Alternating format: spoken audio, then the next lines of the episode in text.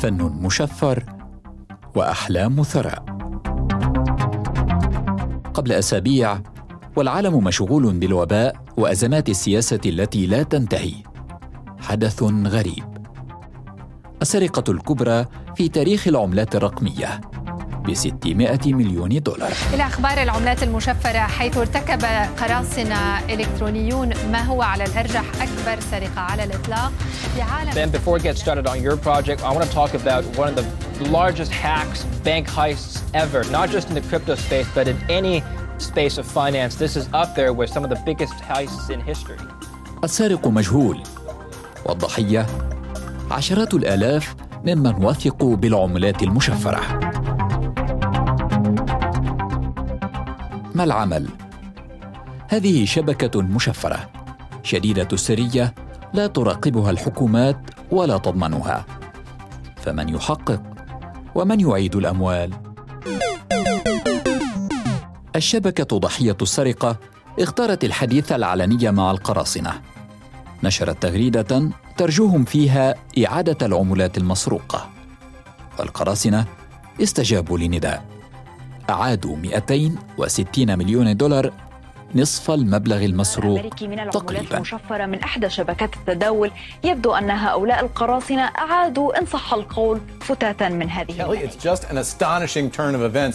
The hacker who stole more than $600 million in cryptocurrency from Poly Network earlier this week has begun back to Poly Network after a plea from the platform urging the hackers to return the stolen crypto to its rightful. كما يحدث في الأفلام، هؤلاء القراصنة يبدون محبين للشهرة، نشروا 3 صفحات من الأسئلة والأجوبة على الإنترنت، قالوا إنهم وجدوا ثغرة أمنية في شبكة للعملات المشفرة، أرادوا أن يفضحوها، قالوا إن المال لا يهمهم، لك أن تصدق هؤلاء أو أن تكذبهم.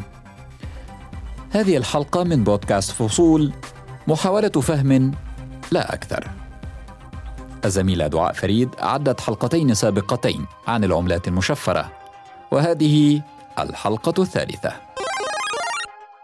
بيتكوين مرة أخرى يا دعاء، خبيرتنا الاقتصادية.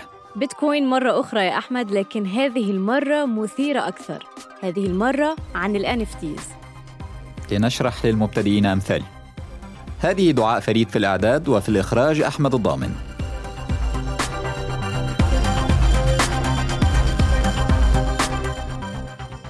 أنا أحمد خير الدين، معاً نروي فصول الحكاية.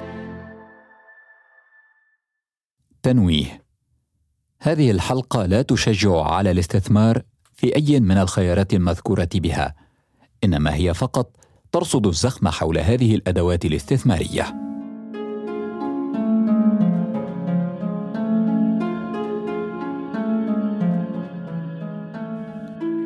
لفهم ال NFTs ضروري فهم البلوكتشين ونظام العملات المشفرة، وهذا ما شرحتيه لنا في حلقتين سابقتين. بالفعل، قبل شهور قابلت حلا نصر الله، وهي فتاة من لبنان تستثمر في البيتكوين، بدأت ب$60.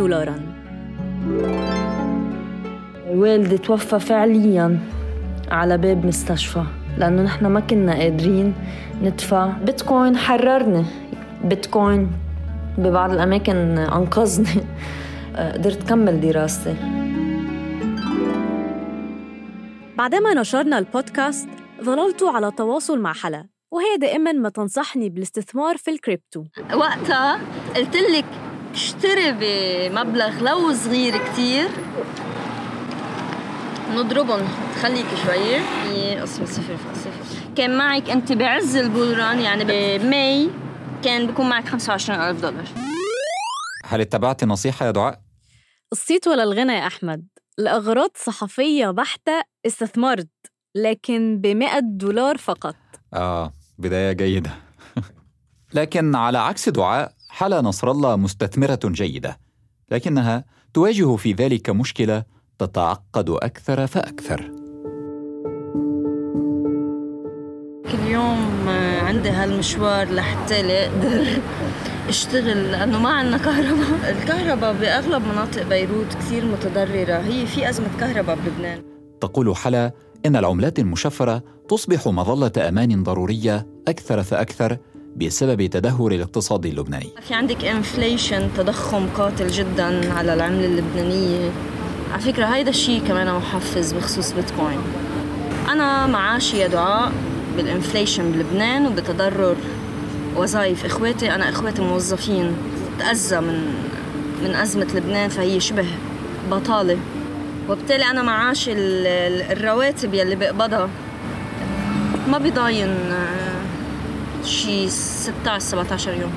وبالتالي حالة بدون بيتكوين هي شخص عادي، موظفة بقبض معاشي بطير معاشي بسبب الانفليشن الحاصل بلبنان. بالرغم من كل تلك الأزمات والعواقب، صارت حلا نصر الله أقرب إلى حلمها. تغيرت حجم المحافظ يلي كبرت. هي على يقين بأنها ستصل إليه قريباً.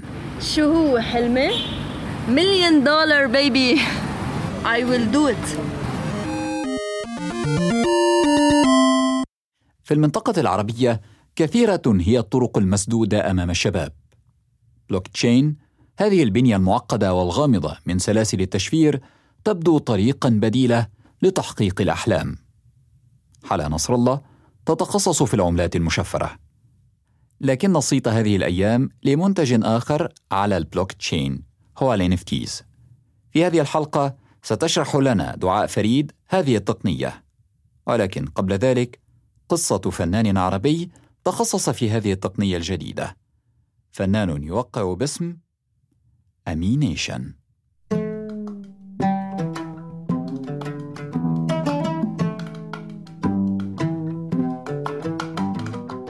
من صغري وأنا بحب الرسم، والحمد لله ربنا أعطاني هذه الموهبة.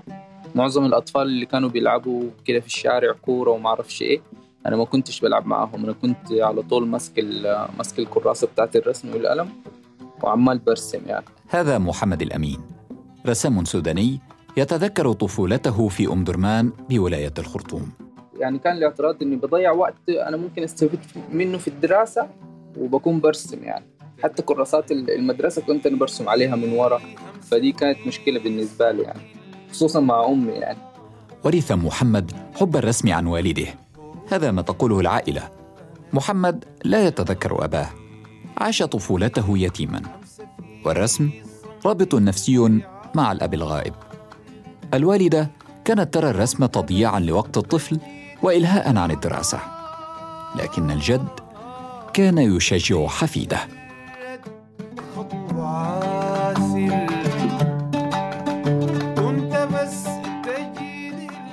لكن جدي الله يرحمه هو اللي نمالي الموهبة، وكان بيدعمني، وكان بيقول لي أمي لا خليه هو بيشخبط، يعني بتقول لي هو بيشخبط على الكراسات المدرسة وكده وما بيقراش خالص، فبيقول لها لا خليه دي بعدين يعني هيكون مجاله يعني. وكان بيجيب لي الكراسات والألوان، وكان بيخليني يعني أنمي الموهبة ودخلني كورسات يعني، وهو اللي ساعدني في الحاجة دي. كان من الممكن أن يصبح التشجيع كافياً لتنمية موهبة الرسم عند محمد، لكن الظروف السياسية تفرض واقعاً آخر. ظل السودان يعاني من عقوبات وحظر اقتصادي لنحو 20 سنة، تسبب ذلك في غلاء السلع وعدم توفر العديد منها.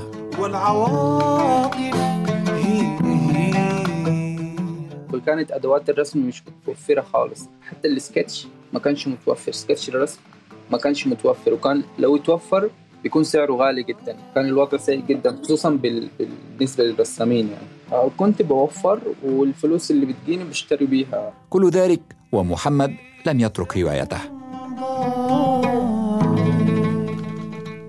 درس الرسم في الجامعة وبدأ يطور من مهاراته أكثر. الحاجة اللي كنت بحبها أكتر من التلوين اللي هو التراديشنال آرت اللي هو الرسم على الورق وكده، كنت بحب الديجيتال.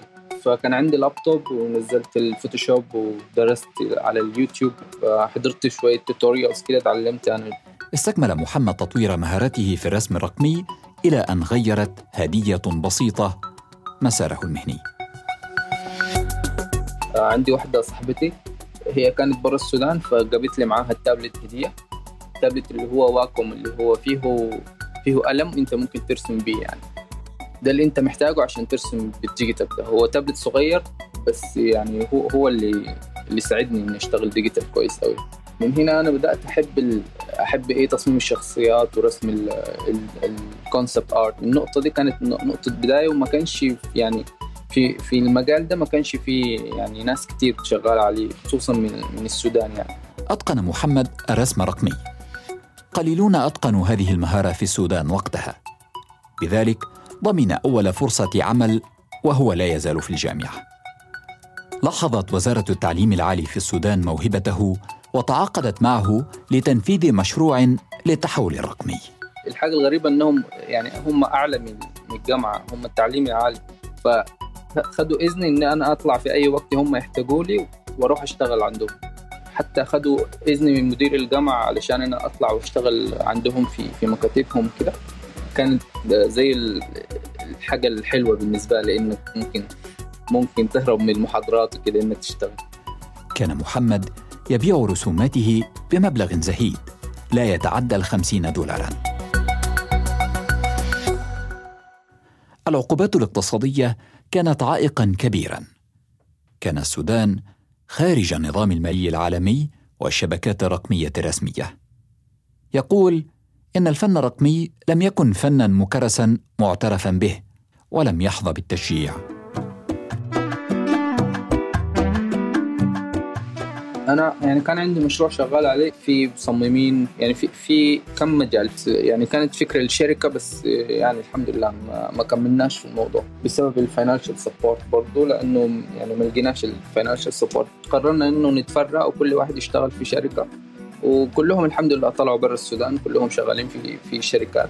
صراحة ما كانش في أي حل تاني. مش بقول الكلام ده إحباطاً أو سلبية، بس ده الواقع اللي كان في السودان ودلوقتي حاصل. بيضطر الشاب يغترب عشان يقدر يكون نفسه ويدعم أهله ويبعت لهم فلوس وبعدين يرجع أو يشوف مشروع أو كده. الدولة ما بتدعمش الشباب، ما بتدعمش أي نوع من المواهب، والدولة اللي هي الأم يعني المفترض تحتضن الشباب طاردة، يعني بتطرد المبدعين.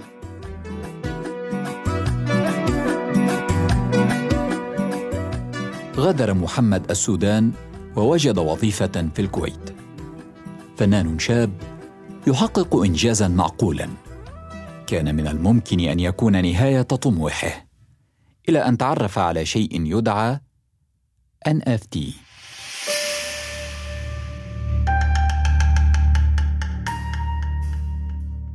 عندي صديق في الفيسبوك كان بيعلق لي دايماً إنه NFT، وأنا مش فاهم أصلاً هو قصده، يعني مش فاهم أنا قصده إيه.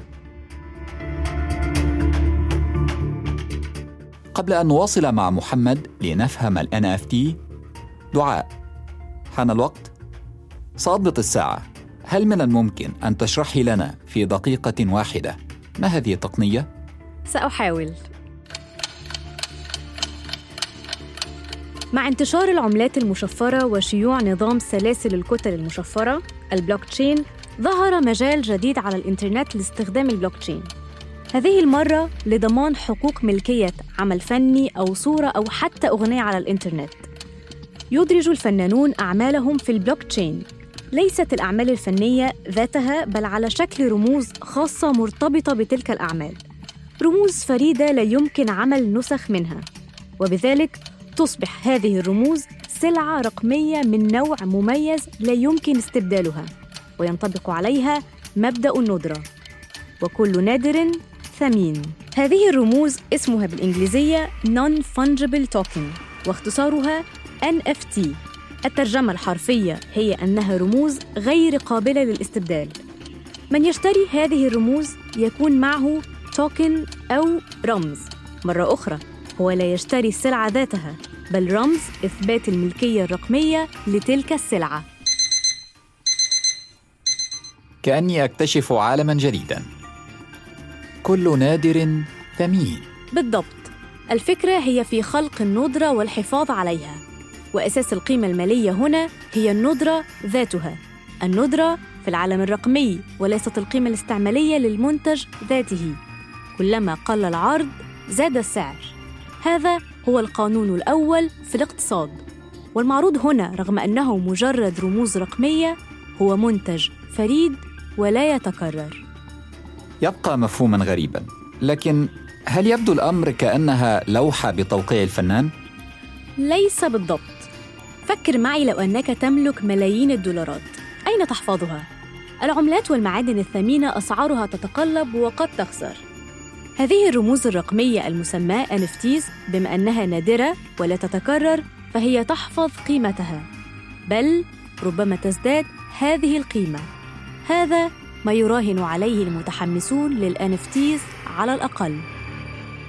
لكن لنعود إلى الرسام السوداني محمد الأمين، هو بالتأكيد من المتحمسين لهذه التقنية. الNFT هي اللي حترجع أو رجعت للفن قيمته المادية والمعنوية، لأنه زمان زمان زمان جدا، يعني وقت الأولد ماسترز اللوحة كانت بتتباع بالشيء الفلاني. يعني إيه لوحة؟ اللوحة دي حاجة عظيمة جدا. لكن ليس كل ما تعرضه على البلوكتشين يباع.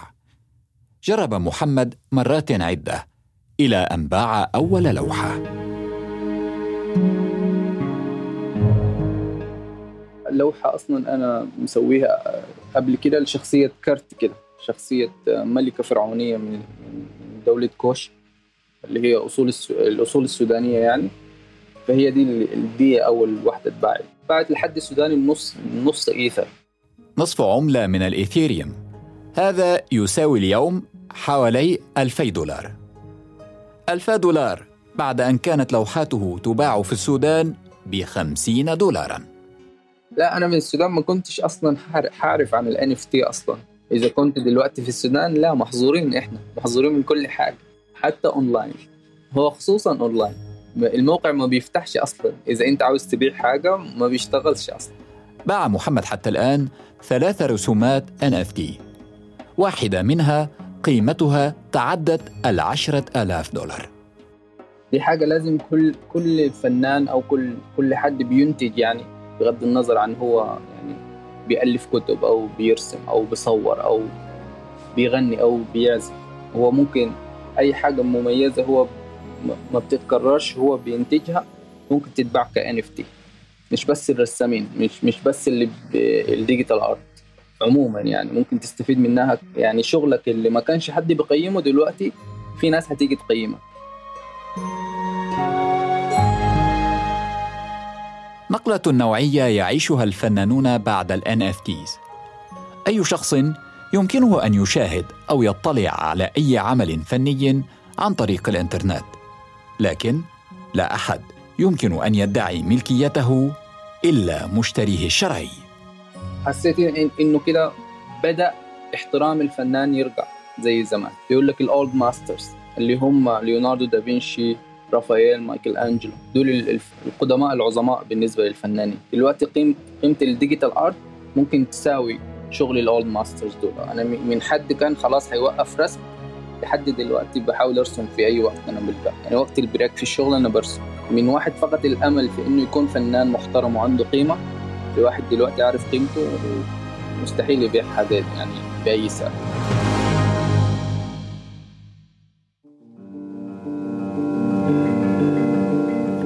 الNFT وغيرها من تطبيقات البلوكتشين قد تكون فرصة لشباب تمتلئ طرقهم بالعقبات،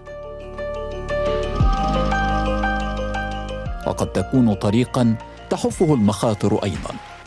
هذه ليست إحاطة كاملة بالموضوع، وليست مرجعاً لقراراتك الاستثمارية.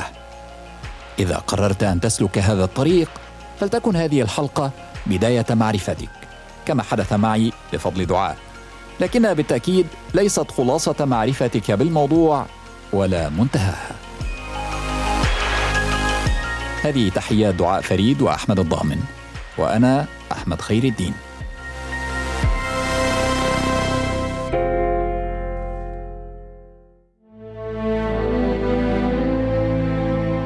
بودكاست فصول، نروي معا فصول الحكاية.